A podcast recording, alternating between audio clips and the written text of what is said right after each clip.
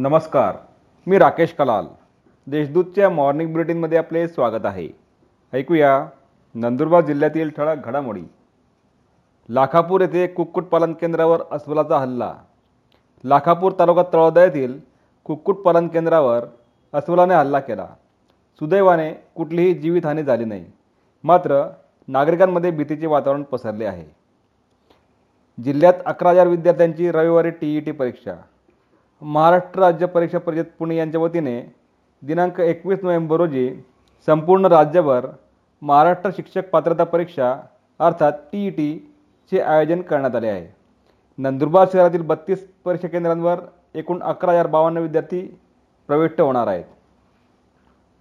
तारपाडा येथे साठ हजाराचे सागवानी लाकूड जप्त. तारपाडा तालुका नवापूर येथे सुमारे साठ हजार रुपये किमतीचे अनधिकृत साग चौपट व रंदा मशीन जप्त करण्यात आले.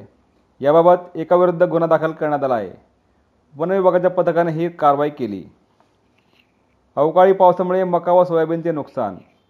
तळोदा तालुक्यात काल झालेल्या अवकाळी पावसामुळे कृषी उत्पन्न बाजार समितीत व्यापाऱ्यांनी खरेदी केलेले मक्याचे दाणे व सोयाबीनचे मोठ्या प्रमाणावर नुकसान झाले.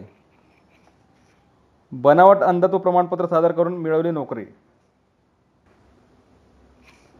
बनावट अंधत्व प्रमाणपत्र सादर करून वीज कंपनीच्या दडगाव कार्यालयात दिव्यांग राखीव जागेवर नोकरीस लागलेल्या upper division clerk Arjun Subhash Solunke यांना निलंबित करण्यात यावे. त्यांना खोटे वैद्यकीय प्रमाणपत्र देणारे जळगाव येथील जिल्हा शल्य चिकित्सकांवर कडक कारवाई करण्यात यावी.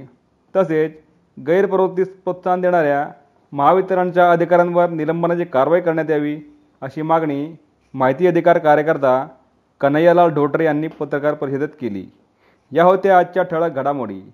अधिक माहिती आणि देश विदेशातील ताज्या घडामोडींसाठी देशदूत डॉट कॉम या संकेतस्थळाला भेट द्या.